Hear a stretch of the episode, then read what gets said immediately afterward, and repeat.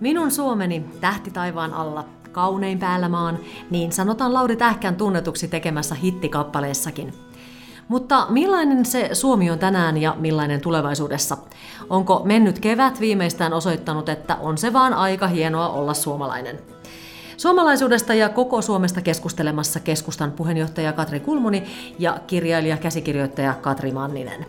Eli meillä on kahden Katrin ja yhden Lauran keskustelu podcastia, kun juonan minä, eli keskustan viestintäpäällikkö Laura Ruohola.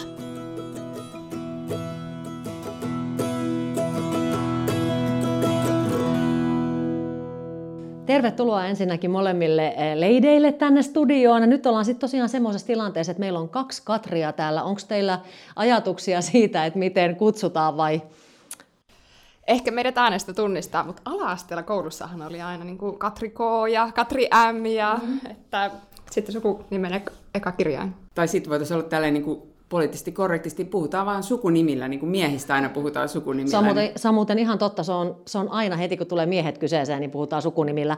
Eli katsotaan nyt vähän miten tämä etenee, jos tulee semmoinen tilanne, että en saa mitenkään muuten teistä eroa, niin alan sitten sanoa, sanoa sukunimillä. Mut, ähm, puhutaan siis tästä meidän rakkaasta Suomesta. Jos te kaksi ajattelette nyt sitä, että mitä tämä Suomi tarkoittaa, niin, niin mi, mitä Suomi isossa tai pienessä kuvassa just tällä hetkellä teille tarkoittaa? Suomi on isänmaa ja sitten se on sen jälkeen kaikenlaista muuta. Et se on koti ja se on luonto ja se on mahdollisuudet ja se on peruskoulu ja monia semmoisia peruskiviä, mitä meillä on. Mutta asioista me on vähän huolissaan, niin on se, että Suomesta itsessään puhutaan aika vähän ja se on jotenkin ehkä vähän häivytettykin. Että myös tuntuu, että on jotenkin semmoinen ehkä jotenkin vasemmistolainen tapa puhua, jossa sitä näkyy hyvin vähän, tai ehkä jotenkin vähän välillä jotenkin halveeraavassa muodossa historian varrella. Tai sitten on semmoinen niin kuin aivan äärioikeistolainen, jotenkin semmoinen etnonationalistinen, semmoinen sulkeva ja hirvittävä tapa puhua.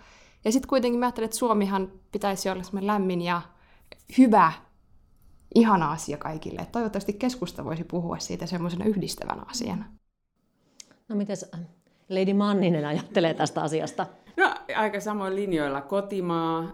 Ajattelen myös sitä, että, että Suom, kun mä ajattelen sanaa Suomi, mä itse asunut jonkin verran ulkomailla, niin, ää, niin itse asiassa Kaima myös, niin, niin sieltä katsottuna, kun asuu ulkomailla ja katsoo sitä Suomea, niin silloin ajattelee, Suomi on paitsi paikka ja paikkoja, se on myös ää, ihmisiä tietenkin, omat rakkaat ihmiset, mutta että se on myös tietynlainen mielenmaisema. Ja musta tuntuu, että itsellä on myös sukulaisia, jotka asuu ulkomailla, ja kun ne tulee tänne, niin niissä näkyy sellainen, että jos heitä näkee siellä ulkomailla ja sitten näkee täällä, niin siellä tulee sellainen mielenmaisema tai sielunmaisema, joka on sitä, on, on mun mielestä niin kuin liittyy kuitenkin jonkinlainen semmoinen rauhoittuminen, vähän hiljentyminen ja keskittyminen. Vaikka sitä nyt ei täällä, niin kuin, kun itse elää täällä keskellä, niin sitä ei tajua, mutta jos on vähän aikaa ulkomailla ja tulee takaisin, niin tajuaa, että meillä on itse asiassa aika semmoinen tyynnyttävä, rau, niin kuin mulle Suomi on tyynnyttävä ja rauhoittava paikka kokonaisuutena arvioiden verrattuna elämään jossain muualla ja niin kuin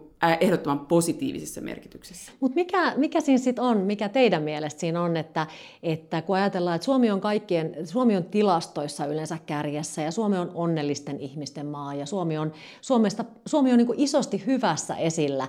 Sitten kuitenkin me suomalaiset maailmalla ollaan sellaisia, että kun joku tulee vaikka sanomaan, että kun teillä on se joulupukki, niin melkein sanotaan, että no eihän se nyt meillä oikein sekään ihan varsinaisesti ole, että sekin taitaa jollain muulla olla. Että miksi suomalaiset sitten niin kuin tätä kaikkea valoisuutta ja ihanuutta jollain tavalla kuitenkin vähättelee.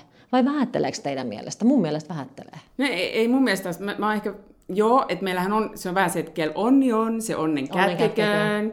Okei, vanha suomalainen niin, ajatus kyllä. Ja sitten onhan meidän niin kuuluu se, että sä et saa niin liikaa pröystäillä ja niin kuin olla sille liian överisti, että jee, mä ollaan parhaita, koska siitä tulee heti vähän kiusallinen olo. Nyt esimerkiksi huomaan, kun oli nämä koronajutut, ja ruots, ruotsi, ruotsalaiset tyypit oli siellä, niin kuin, että meillä on paras se ja tämä, ja sitten on silleen, että no, itse asiassa meillä Suomessa on parempi, mutta se tuntui todella silleen vähän kiusallinen, vähän kiusaantui niiden ruotsalaisten puolella, että miten te nyt kehutte noin paljon, ja varsinkin kun se ei välttämättä edes pitänyt paikkaansa. Niin mä luulen, että se se vaatimattomuus on sillä lailla, mutta kyllähän me innostutaan ja ilahdutaan kauheasti, kun Suomi mainittu nyt torille, jos joku sanoo jotain positiivista ulkomaalaisessa mediassa. Että kyllähän me niinku salaa keskenämme ollaan silleen, että on tämä Suomi oikeasti aika hyvä. Mutta ehkä se on nimenomaan salaa keskenämme. Niin, se on niinku meidän juttu. Ja me luulen, että se on kyllä myös vähän semmoinen kulttuuri ja moniin niihin tekijöihin liittyvä asia. Me ollaan tämmöinen luterilainen kansa ja kovaan työhön totuttu tekemään ja aikamoinen elintaso nousu myös nähty sadassa vuodessa. Et meillä on sukupolvia edelleen läsnä, jotka ovat syntyneet aivan erilaiseen Suomeen taloudellisilta kantimiltaan ja koulutuksen tasalta ja mahdollisuuksilta. Et jotenkin vaatimattomuus on hyve näitä kaikkia suomalaisia perinteisiä sananlaskuja, niin se varmasti elää aika lailla läsnä edelleenkin. Et suomalaiset arvostaa sitä työteleisyyttä ja on nähnyt sen isoisissä ja isoäideissä, että minkälaisia aivan toisenlaisiakin aikoja he ovat joutuneet näkemään. Mm. Ja onhan se niin, että pessimisti ei pety. Että jos oletusarvona on vaikka se, että kyllä se korona varmaan tulee ja tappaa meidät kaikki, mm. ja sitten kaikki tekee parhaansa sen eteen, ettei se nyt tappaisi meitä, että pysy, niin kuin ihan kaikkia, niin sitten voidaan iloisesti yllättyä, että oh, mehän selvittiinkin tästä aika yllättävän hyvin niin kuin tähän mennessä. Niin mä, niin kuin, että henkilökohtaisesti mä en näe sitä ongelmana, että me ollaan niin kuin julkisesti, tai että me ei niin kuin isosti tuolla olla sillä, yeah, Suomi paras, koska mä olen aistivinani ja keskusteluissa kuulen, että kyllä me silti ollaan niin kuin salaa ylpeitä ja niin kuin tyytyväisiä siitä, että me asutaan tässä maassa. Ja se on mun mielestä olennaisinta, että meillä itsellä on se fiilis oikeasti siellä kotona, että on tämä aika hyvä maa. Sehän on oikeastaan aika semmoinen niin kuin tasa-arvoinen kuva ajatella myös muista maista. Että jos me nähdään jossakin ulkomailla mainittuna Suomi, niin varmasti suomalaiset, että jes, Suomi mainittu, niin kuin Kaima tässä juuri sanoi. Ja sitten me ajatellaan varmaan, että no ruotsalainenkin varmaan ajattelee sitä omalla kohdalla, että jes, Ruotsi mainittu mm, jossain. Että se on myös aika semmoinen toiset huomioon ottava lähestyminen. No miten teille, teille kahdelle jotenkin, ainakin, ainakin mulla on tullut semmoinen fiilis, että nimenomaan tämä kevät, tämä mennyt kevät, koronoineen päivineen on entisestään kasvattanut jotenkin semmoista fiilistä, että on ihana olla suomalainen. Ja siitä on tullut niin kuin oikeasti monta kertaa tosi hyvä olla. Että täällä on asiat tosi hyvin. Näettekö te, että sen suomalaisen, suomalaisuuden arvostus tai merkitys olisi nimenomaan tänä keväänä jotenkin muuttanut muotoaan tai noussut sfääreihin? No, Suomi on hyvä maa. Ja vaikka varmasti suomalaiset aina ajattelevat niin, mutta sitten kun tulee kriisejä, niin erityisesti ne kaikki hallintoinstituutiot, että voi luottaa, että ne toimii hyvin. Tapahtuu mitä tahansa maailmassa, niin Suomi kyllä selviytyy ja pärjää.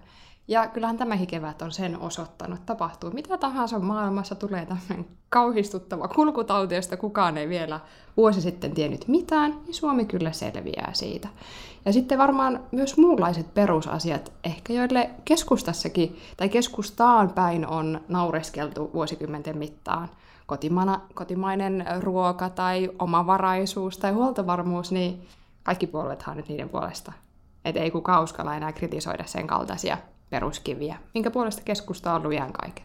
Hmm. Ja siis nimenomaan esimerkiksi kuinka moni ties sanan huoltovarmuus ennen tätä kevättä, että salaa tällaisena maanpuolustusintosena on ollut sillä ihan liekeissä, että, että se mainitaan. Mutta to, toinen asia, mikä on tullut myös tänä keväänä esiin mun mielestä on se, että ää, nyt kun meillä on Ruotsi vertailukohteena, on se, että joo, suomalaiset, kyllähän me ollaan annettu kovaa palautetta mediassa, somessa, kun on tullut ehkä asioita ei hoidettu ihan vimpan päälle, tai on tullut niitä virheitä, niin kuin aina roiskuu, kun rapataan hengessä. Mutta että mä näen, että siitä huolimatta juuri se, että ne asiat voidaan tuoda esiin, voidaan kritisoida, ja sitten niitä asioita korjataan myös, niin siitä on tullut sellainen, mun, mun mielestä, että suomalaiset, niin kuin tämä selittää, miksi meillä on niin kova luottamus kuitenkin niin kuin kansainvälisellä tasolla mediaan, meidän päättäjiin, meidän viranomaisiin, koska me tiedetään, että jos joku mokaa, niin se ei jää piiloon. Sitä ei niin kuin jäädä, ja, ja se nostetaan esiin ja siihen puututaan. Ja siitä seuraa se, että silloin meillä on, niin kuin, että jos mitään virheitä ei tule esiin, niin meille se tarkoittaa sitä, että ei ole mokattu. Ja se, mä luulen, että kun mä katson Ruotsia, missä niin kuin ulkopuolella katsoo sille, että herra Jumala, että aivan järkyttäviä asioita tapahtuu. Ja kaikki on vaan silleen, että ei nyt kysellä liian vaikeita kysymyksiä meidän ää, tältä epidemiologilta, ja ei tässä mitään. Ja sitten on silleen, että mitä herra Jumala, että kuolee tuhansia ihmisiä siellä, että jos tämä olisi Suomessa, niin meillä olisi niin kuin välittömästi, ja nouskin, meillä oli vähän sellaista, niin kuin meinasiin lähtee, niin mä näen, niin kuin, tämä on ollut myös sellainen se, niin kuin ylpeyden aihe, että Suomessa uskalletaan kuitenkin kyseenalaistaa, Uske, uskalletaan ottaa niitä vaikeita asioita esiin, Mutta myös mun mielestä, että kuitenkin koko, niin kun siellä taustalla on se ajatus, että me halutaan, että meidän systeemit toimii entistä paremmin ja me ollaan niiden puolella. Ja sitten kun ne ongelmat korjataan, niin ei tällä hetkellä kukaan huoltovarmuuskeskusta niin kuin millään lailla niin kuin negatiivisesti suhtaudu, vaan erittäin positiivisesti ajatellaan siitä, mikä mun mielestä on hyvä asia. Miten, miten te ajattelette sitä, nyt kun jo mainitsit sanan Ruotsi ja taisi tulla epidemiologikin mainittu, mainittua siinä, niin jättääkö tämä tilanne, mitä ollaan nyt eletty tässä, että Ruotsi on hoitanut asioita hyvin erilaisesti kuin mitä me Suomessa ollaan tehty, niin ainakin muutaman kerran olen itse huomannut, että mulla on vähän tullut sääli, että kun ne ruotsalaiset on aina niin hyviä, niin nyt ne sössii tämän kaiken ja nyt sitten on ollut tietysti sitä, että Ruotsissa on oltu pahoillaan siitä, että ei avata rajoja ynnä muuta, niin jättääkö tämä, voiko tämä jättää kenties jonkun pidemmän särön. Katri varmaan, varmaan voi pohtia tätä. Kyllä me luulen, että valitettavasti pohjoismaisella tasolla niin tätä tullaan käymään läpi. Meillä on kuitenkin, Pohjoismaat on meidän perhe, mm. niin tottahan toki sitä varmasti erilaisissa jutuissa tullaan käymään läpi. Ja sitten se niin kuin, maailmassa ei oikeastaan ole toista yhtä tärkeää rakastaa naapuria meille kuin Ruotsi. Et se on niin kuin maailmankaikkeudessa se, mihin me aina ensin niin kuin katsotaan ja kysytään. Meillä on niin kuin, sitten, et, totta kai se on ollut niin kuin raskas paikka ja sitten niin kuin itse tulee vielä länsirajalta, jos ihmiset elävät kahden puolen rajaa ja yhtäkkiä raja on kiinni, niin se on jotain, mitä ei ole nähty koskaan siellä, edes pahimpina sota-aikoina. Mm-hmm. Niin, kyllä se varmasti jättää, mutta onneksi me voidaan vaikuttaa siihen kaikki myös itse, että ei, ei sitä nyt sitten sen suurempaa ulkopoliittista kiistaa tai dilemmaa tulisi, mutta muut Pohjoismaat on valinnut erilaisen linjan ja toistaiseksi vaikuttaa siltä, että muut Pohjoismaat on pärjännyt tosi hyvin, että meillä on selvitty vaikeuksista, mutta totta kai luvut vaikkapa Saksasta tai mitä on nyt nähty, että kuitenkin sitten saadaan olla tosi tarkkoina myös sen syksyn kanssa, jos kukaan ei tiedä siitä. Mm. Niin, ja sitten mä ajattelin sitä, että toisaalta tähän tietyllä tavalla Ruotsi on aina ollut meille se isoveli, jota katsotaan niin kuin vähän ylöspäin. Ja kyllä itsellä, niin kuin monella, itse, itsekin miettii, että kun he valitsivat sen eri linjan kuin me, niin miettii, että tietääkö ruotsalaiset jotain, mitä me ei tiedetä. Että mitä jos ne taas onnistuu tyyppisesti, ja me ollaankin valittu vahingossa väärä polku. Niin mä luulen, että tämä voi kyllä taas sitten, jos ajatellaan näin meidän oman kansan kautta, niin nostaa suomalaiset itsetuntoa, että hei, me valittiin, me tehtiin omat päätökset ja me ei lähdetty sinne Ruotsin linjalle, että me ei nyt lähdetty sitä isoveliä niin kuin seuraamaan, vaan meillä menee, me oikeasti tehtiin hyviä päätöksiä. Ja mun mielestä ehkä tämä on niin kuin yksi asia, minkä Kaima nosti esiin, oli se, että, että kun meillä on vaikeaa, niin se oikeastaan tavallaan tuo sen esiin sen, tai ainakin Suomessa se on tuonut esiin juuri sen, että mikä Suomessa on parasta. Et silloin kun asiat on hyvin, ja ehkä liittyen vähän siihen, että kun meillä on se mahdollisuus Suomessa kritisoida asioita, niin me helpommin napistaa ja nupistaa ja valitetaan ja ollaan vähän se nee. Mutta että nyt kun niin, kuin, niin sanotusti äh, kun, niin kuin, lähti oikein pe- tilanne perkelöityi niin sanotusti, niin yhtäkkiä me nähdään, että hei, että nythän meillä hommat toimii, että nyt, nyt Suomi on niin kuin parhaimmillaan tavallaan kriiseissä. Ei välttämättä, että, että ruotsalaiset on parempi silloin, kun on hyvä tai että ne osaa tehdä paremmin bisnestä ja muuta. Että me ei, meillä on siinä opit, oppimista, mutta nyt, nyt me voidaan kyllä taputtaa itsemme olkapäällä sille hyvämme. No, voisiko tästä jäädä nyt, kun sen itsetunnonkin mainitsit jo, niin monta kertaa, monta kertaa on semmoinen ajatus, että kun suomalaiset ottaisivat edes pienen piskon jostain maailmalta positiivisuutta tai itsetuntoa matkaan, niin se voisi meidän ihan arkistakin elämää piristää. Niin voisiko tässä olla nyt semmoinen signaali, että sitä ei tarvitsisi vartavasti lähteä ulkomailta asti hakemaan, vaan se aika luonnollista. Luontevasti nyt kasvaisi tässä. Kai se on suomalaista sisua. Et me tavallaan silloin, kun on kaikista vaikeinta, niin sitten suomalaiset menee läpi harmaan kiven. Ihan sama, mitä muualla tapahtuu. Me tehdään näin. Ja sehän olisi tietenkin hyvä, että sitten niillä tavallisina hyvinä ja normaaleinakin aikana sitä samaa sisua olisi sitten semmoisena itsetuntona, että Suomi on muuten, se on hyvä maa ja suomalaisille maailman paras. Mm. Ja kyllä mä uskon, että nyt ainakin joku sen vuoden jää mieleen. Toinen, mikä on nyt tosi hyvä, on se, että me ei päästä matkustaa ulkomaille, niin ihmiset on pakko, tai että jos haluaa matkustella ja näyttää siltä, että niin kun kotimaan matkailu kysyntä kasvaa, niin positiivista on myös se, että ihmiset tulee, Suomi tulee tutuksi useammalle suomalaiselle, ja he näkee, että tämähän on oikeasti ihan sairaan hieno maa. Täällä on todella upeita paikkoja, jotka niin kuin vetää täysin vertoja monille ulkomaan maille tai paikoille. Niin tuota, että se on mun mielestä ihan sairaan positiivinen asia. Toinen positiivinen asia on se, että nyt kävi ilmi, niin puutarhaliikkeethän on kaikki myyty tyhjäksi. Eli ihmiset myös niin kuin on siellä maassa kirjaimellisesti tekemässä, kasvattamassa asioita ja pääsee kokea sen, että hei, miltä se tuntuu olla kotona kasvattaa uusia asioita. Toivottavasti se loisi myös semmoista yhteishenkeä, että nyt kaikki suomalaiset voi kesälomakauden alkaessa juuri miettiä, niin että no mihinkä se oma kesälomamatka voisi suuntautua nyt kotimaassa, että niitä kaikkia kätkettyjä upeita luonnonkohteita, mitä meillä onkaan täällä. Että toivottavasti suomalaiset myös tutustuvat sitten hienoon kotimaahansa. Onko teillä muuten suunnitelmia? Varmaan Katri suuntaa, vai suuntaatko heti pohjoiseen, kun työt Helsingissä loppuu? Eli se sun sielumaisema on tietysti siellä, mutta onko muita suunnitelmia kotimaan matkailun varten? No minä itse asiassa lupasin, että kun on vähän enemmän aikaa, että minähän tietenkin Ai liikun ja niin, olen kentällä, niin minäkin kierrän Suomea ympäri. Että joo, se, on, se kuuluu tämän luottamustehtävän hienoihin luontaisetuihin. Itse asiassa saitkin muuten hienon, hienon kierroksen siitä suomalaista, suomalaista kauneutta. No mites toinen, Katri, onko sulla, sulla tota... No mulla on iso puutarha siellä meidän, jota mä oon nyt niinku ihan raivopäänä tehnyt. Joka päivä mä yritän istuttaa sinne jotain uutta ja, ja tota, mä käytän sen, mä rakastan olla kotona siellä maalla ja sinne on nyt vaan puutarhassa aion viettää koko kesän. Toki mä asutaan pienessä kylässä, jossa on niinku paljon sosiaalista toimintaa, niin mä pääsen siitä myös nauttimaan ja olen suvun kanssa, joka asuu siinä samassa kylässä. Että en aio kyllä lähteä kotolta mihinkään, koska rakastan olla kotona. Se on kiva, kiva kuulla ja se on tietysti semmoinen niin kuin hyväkin asia, koska kotonahan pitäisi ihmisellä olla se paras olo. Yksi semmoinen asia, mitä ainakin vähän on mietiskellyt tässä keväällä on se, että, että nyt kun tämä, nämä luontoarvot on tässä korostunut ja ihmiset on löytäneet suomalaisen luonnon, niin, niin mulle on ainakin jotenkin tullut semmoinen fiilis, että nyt kun se kaikille niillekin on paljastunut, jotka ei ehkä välttämättä muuten ole sitä ymmärtänyt, kuin hieno tämä Suomi on, niin musta on jotenkin niin kuin kasvanut entisestään myöskin sellainen niin kuin ilmastonmuutosajatus, että, että tätä ei saa siis oikeasti päästää meidän käsistä. Tunnistatteko te kumpikaan tällaisia ajatuksia itsessänne? No minä luulen, että se on vähän tietenkin, että missä päin on tämän korona-ajan viettänyt. Että minä vietin melkein koko korona-ajan pääkaupungissa ja ihan kuumeisesti koitin etsiä täältä jotain vihreää. Mm.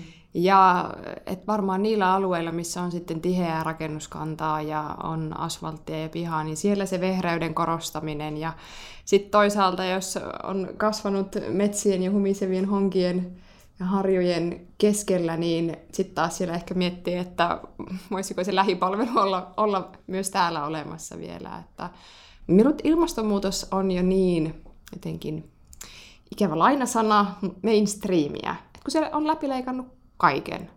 Joo. Ja sitten se on myös, myös vähän semmoista niinku fiksuutta, että hoidetaan asiat aina paremmin. Ja siinäkin minusta suomalaiset on aika hyviä, että jos todella halutaan taistella ilmastonmuutosta vastaan, niin se ei pelkästään niinku taivastelulla tapahdu, vaan siihen tarvitaan yrittäjyyttä ja teollisuutta ja niitä todellisia muutoksia siellä. Ja minusta Suomi on siihenkin nimenomaan ratkaisu. Että... Mutta toivottavasti se on tuonut luontoa lähemmäs ihmisiä ja ymmärtämään niitä. Kuitenkin ihminen on aika pieni tämmöisten koronavirusten tai suurten muutosten edessä. Joo, aivan totta. Mun täytyy sanoa, että, että mä ajattelen aina ilmastonmuutos. Ollaan nyt ihan rehellisiä, että ilmastonmuutos ei välttämättä ole Suomelle vaan negatiivinen asia. Se lisää myös meidän, jos me osataan huolehtia meidän maatalouden kehityksestä, niin me ollaan neljänkymmenen vuoden päästä tilanteessa, jossa meillä on iso, meidän sato-odotukset on parantunut, kun ne on Etelä-Euroopassa huonontunut. En tarkoita sillä, että täällä pitäisi pyrkiä ilmastonmuutokseen, vaan sitä, että, että, että ää, niin kuin on, vaikka me teemme kaikkemme, vaikka tänään loppuisi hiilidioksidipäästöt, niin siitä huolimatta me ollaan menossa kohti sitä.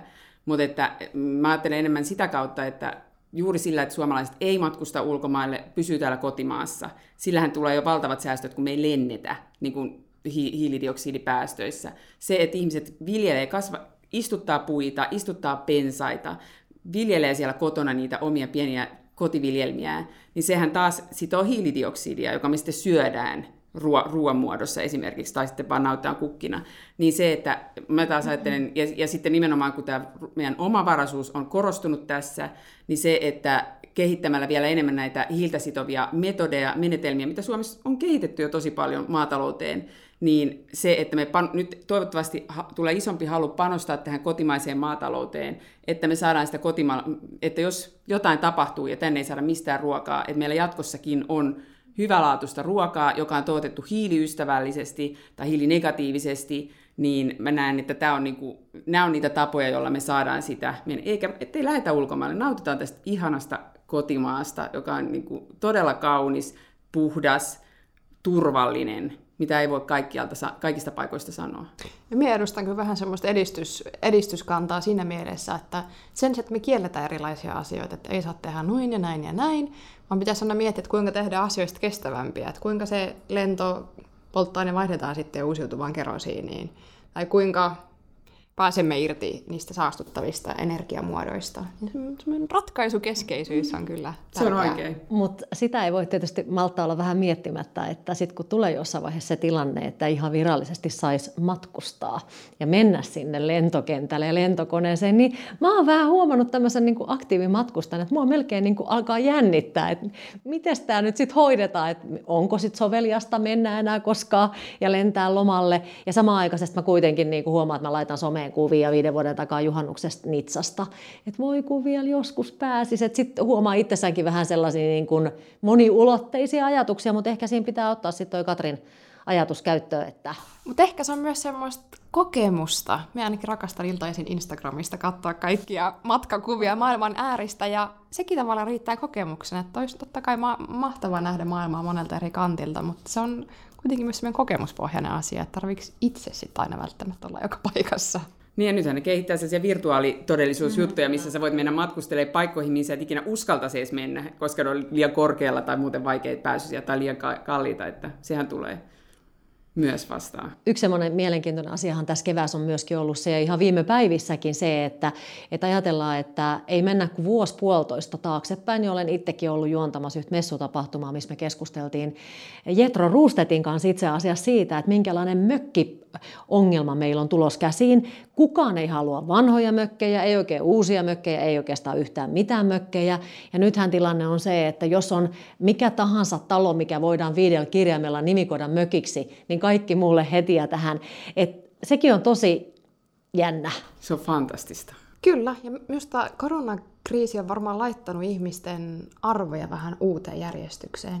Et se, miten on tavallaan halveerattu ja pidetty jotenkin sitä, että mi- miten että on mökki tai olet pieneltä paikkakunnalta tai mitenkä nyt voi, voi elää siellä. Ja muu- vähän semmoinen halveksittava mm-hmm. olo tai näkökulma monesti ollut.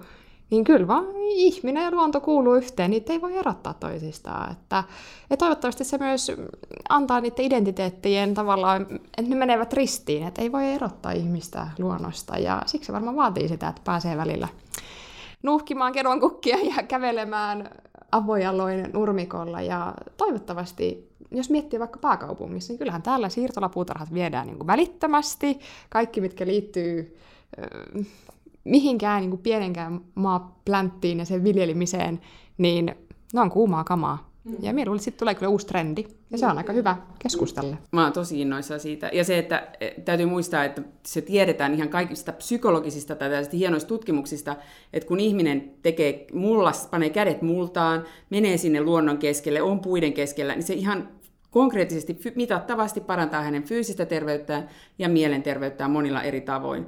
Ja mietin sitä, että just äh, mun monia ihmisiä, jotka ei ikinä ole ollut sitä viikkoa mökillä, jotka menee nyt ekaa kertaa, koke- tai joskus ihan lapsena, ja jotka nyt menee kokeilemaan sitä. Ja sama juttu, mitä tiedetään, että nythän tänä keväänä ihmiset on nukkunut paremmin, koska ei olekaan tarvitsekaan lähteä sinne töihin, on tehty etätöitä.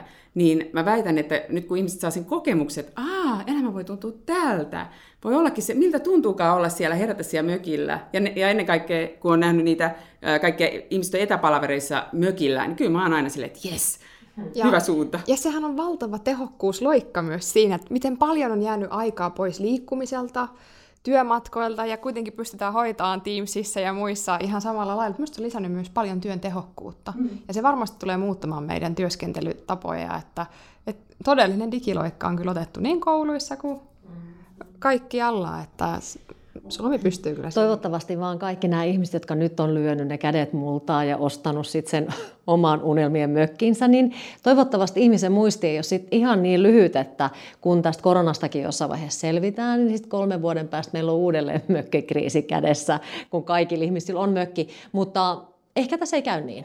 Ehkä Halu. ihmiset oppii nyt ihan niin kuin erilaisia asioita. Mm, oppii, ja sitten kyllä se varmaan se, just se kolme vuotta kestää, ja täytyy muistaa, että ei tämä tule olemaan meidän viimeinen epidemia. Ei tämä tule viimeinen kriisi, siellä on älytön määrä asioita, jotka voi mennä tuolla maailmalla pieleen. Ää, ja se on hyvä, että me niin kun, tavallaan nyt tehtiin semmoinen peruskorjaus tai kohotus asioille. Että kyllä mä uskon, että ei tietenkään, että tulee olemaan ihmisiä, joille tämä ei jää päälle. Mutta mä väitän, että ilman tätä niinkään moni ei viiden vuoden päästä olisi onnellisena mökillä, viettäisi parempaa elämää, harrastaisi puutarhahoitoa kuin mitä nyt harrastaa. Ja ne yhdistyy. Että tavallaan se ikävä retoriikka ja syyttävä sormi, millä keskustakin monesti on osoitettu, että miksi kaupunki ja maaseutu. Että sehän on ihan kilpailijoiden keinotekoista hapatusta, millä on mm. koehdettu meitä lyödä, vaan se on aina nimenomaan niin, että ihmiset opiskelevat, tekevät työtä, saattaa olla mökki jossakin toisaalla, ja se on aina sekä että. Koska, ja vielä nykyaikana, jolloin kaikki pystytään hoitamaan melkein etäyhteyksillä, niin silloinhan siltä paikalta katoaa aika lailla merkitystä. Se on se ihmisen itse valitsema paikka. Tämmöisenä monipaikkaisena ihmisenä kuin itsekin on, että mä asun siis Helsingissä, mutta kyllä mun sydän on tuolla lounaisrannikolla tosi vahvasti.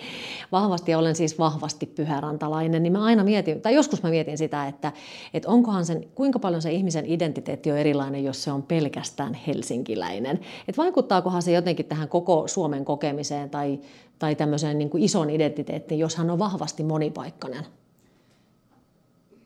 Jonkun helsinkiläisen pitäisi vastata tähän tietenkin. Mutta ei ole yhtään, yhtään virallista helsinkiläistä. Heitä kai tietenkin, ja he ovat varmasti todella ylpeitä, niin kuin kaikki ylpeitä omista juurista, että jos on kolmannen polven stadilainen, niin varmasti on niin kuin ylpeä kotikaupungista. Ja, ja sekin muuten tuodaan kyllä esille. Ja Helsinkihän aina on upea kaupunki, se on Suomen pääkaupunki. Ja pääkaupungilla on aina tavallaan myös vastuu myös koko maasta.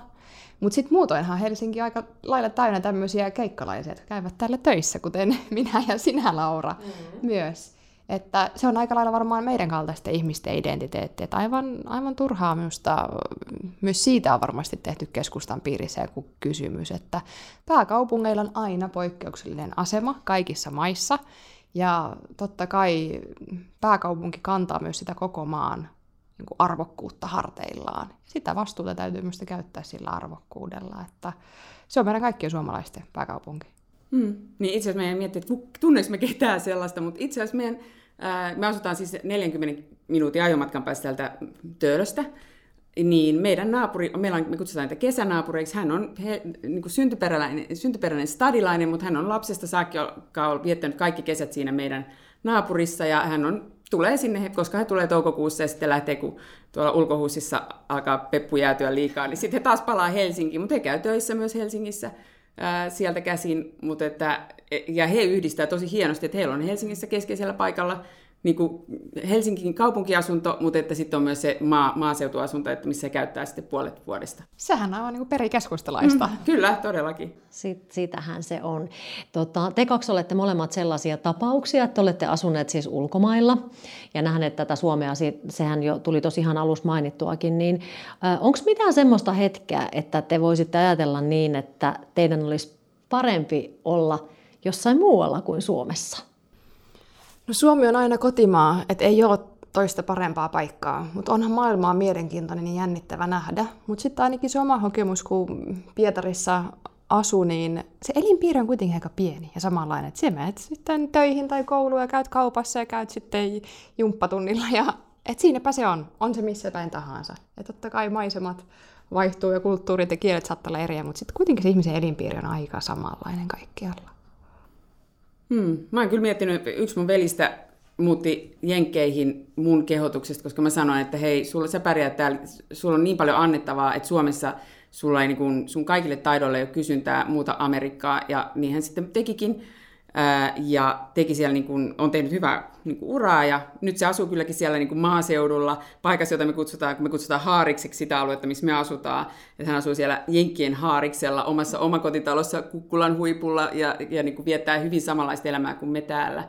Mutta että hänen kohdallaan esimerkiksi voi sanoa, että ne työt, mitä hän siellä tekee, on, että hänellä ei olisi ollut mahiksia tehdä niitä siellä. Mutta varsinkin nyt, kun itsellä on lapsia, niin en mä voi kuvitellakaan asumaan missään muualla kuin Suomessa. Että lapsiperhe, voi olla, että jos olisin, ää, tai silloinkin itse on asunut siellä eikä ollut lapsia, niin silloin ehkä ajatuksena, että täällä voi olla enemmän ammatillisia jotain mahdollisuuksia, mutta ei, nyt mä haluan olla kyllä Suomessa ja löytää muita tapoja sitten saada sitä ammatillista niin kuin tarvetta tai kunnianhimoa tyydytettyä. No meillä alkaa aika kiitää siihen mallin, että loppuu vielä pieni ennustustehtävä. Eli kun nyt me eletään vuotta kaksituhattakaksikymmentä, niin katsotaan vuoteen kaksituhattakolmekymmentä. Katri Kulmuni, minkälaisessa Suomessa me eletään silloin? No kaksituhattakolmekymmentä Suomi on aika lailla päässyt jo irti kaikista niistä saastuttavista polttoaineista, mitä me käytetään tänä hetkenä, mutta samalla se on luonut meille mahdollisuuden nimenomaan siihen omavaraisuuteen ja alueiden kukostukseen, ja toivottavasti me ollaan silloin päästy myös monissa niissä eriarvoisuuskysymyksissä paljon eteenpäin, mitä nyt on, että silloin puhuttaisiin nimenomaan siitä, että miten hienoja ja eri, erilaisia alueita Suomessa on, ja on hyvä, että niiden välinen eriarvoisuus on vähentynyt. Ja se koskee niin suuria kaupunkeja kuin sitten erilaisia alueitakin. Et me luulen, että Suomi on kyllä tosi edistyksellinen maa vuonna kaksituhattakolmekymmentäkin. Onnellisten alueiden. Ja onnellisten ihmisten. Ja onnellisten ihmisten. No sitten Katri Manninen, minkälaisia Suomessa ollaan? Mulla on toiveajattelu, en välttämättä sano, että tapahtuu, mutta toivoisin, että kymmenen vuoden päästä ollaan samalla lailla, niin kuin Kaima sanoi, kaikki mitä Kaima sanoi, mutta sen lisäksi niin kuin nimenomaan vielä se, että nuoret ihmiset, jotka nyt on parikymppisiä tai nuorempia, niin he, heillä on niin kuin se fiilis, että hei, me voidaan asua maalla niin kuin myös siellä kauempana ja tehdä sinne niitä omia yhteisöjä, itse niin kuin myös vähän olla silleen semi-omavaraisia, mutta myydä sieltä käsin esimerkiksi itse tehtyjä tuotteita ympäri maailmaa. Et me ollaan tavallaan globaaleita, mutta myös enemmän lokaaleita siinä mielessä, että ihmiset voi, voi juuri asua eri puolella Suomea, mutta sitten globaalisti tehdä ehkä pelejä siellä ja myydä niitä ympäri maailmaa. Tai sitten ihan tehdä tuotteita, joita sitten lähdetään ympäri maailmaa. Ja että mä nä- näkisin sen, että kyllä mä uskon, että, että Suomella on niin vielä parhaat vuodet on edessä. Ja mä uskon, että tästä keväästä lähti, tai mä haluan uskoa, lähti jotain sellaista kasvua, joka kymmenen vuotta vuoden päästä, kun katsotaan taaksepäin, niin mä olen, että vau, wow, vitsi, tästä maasta tuli niin makea, ja se lä- että et me ollaan vielä iloisempia, että ehkä me sitten julkisesti kehdataan tuulettaa, että mahtavaa, että me ollaan Suomessa. Eli siis koko Suomesta tulee entistä parempi paikka, se on varmaan niin kuin tämä loppuklausuli tähän. Katri, hymyilet vielä. Haluatko vielä jotain sanoa, kun olit niin Ei, aurinkoisesti? Samaa mieltä kuin Kaimakin. Me ollaan saman nimisiä ja saman kyllä, nimisiä. Kyllä, kyllä. Itse asiassa te ette ihan saman nimisiä edes ole, jos tässä nyt joku matkan varrella miettii, että tuttuja ääniä, mutta en ihan saa nimistä kiinni, niin tämä viimeinen hy- hymyilevä ääni oli siis Katri Kulmunin ääni, ja sitten tämä toinen hymyilevä ääni oli siis Katri Mannisen ääni. Matalampi ääni. Matalampi ääni oli kirjailija ja käsikirjoittaja Katri Mannisen ääni, ja keskustan puheenjohtajan te toki tunnettekin. Eli kuuntelitte keskustan Keskeltä ja kovaa podcastia. Oikein paljon kiitoksia kaikille seurastanne.